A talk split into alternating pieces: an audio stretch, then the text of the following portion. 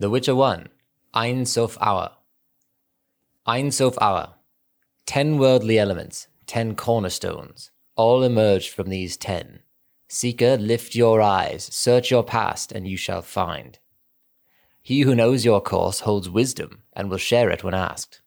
Another has gained uncountable riches, yet has compassion in his heart. Your heart, in turn, does not harbor love, but it is with one who knows mercy, one able to love.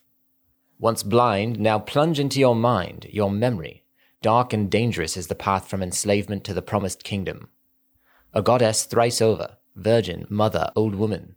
Three faces, three graces, understanding, power, glory, achievable through sacrifice and prayer. The foundation lies in the deep. Do not be tempted by the errant fires. Defeat death, and you will be rewarded. Victory is gained only by fighting its sentry. He who leads through labyrinthine mysteries will offer you the crown of consciousness. At your path's end, awareness will be yours. You will comprehend. What is locked will open before you.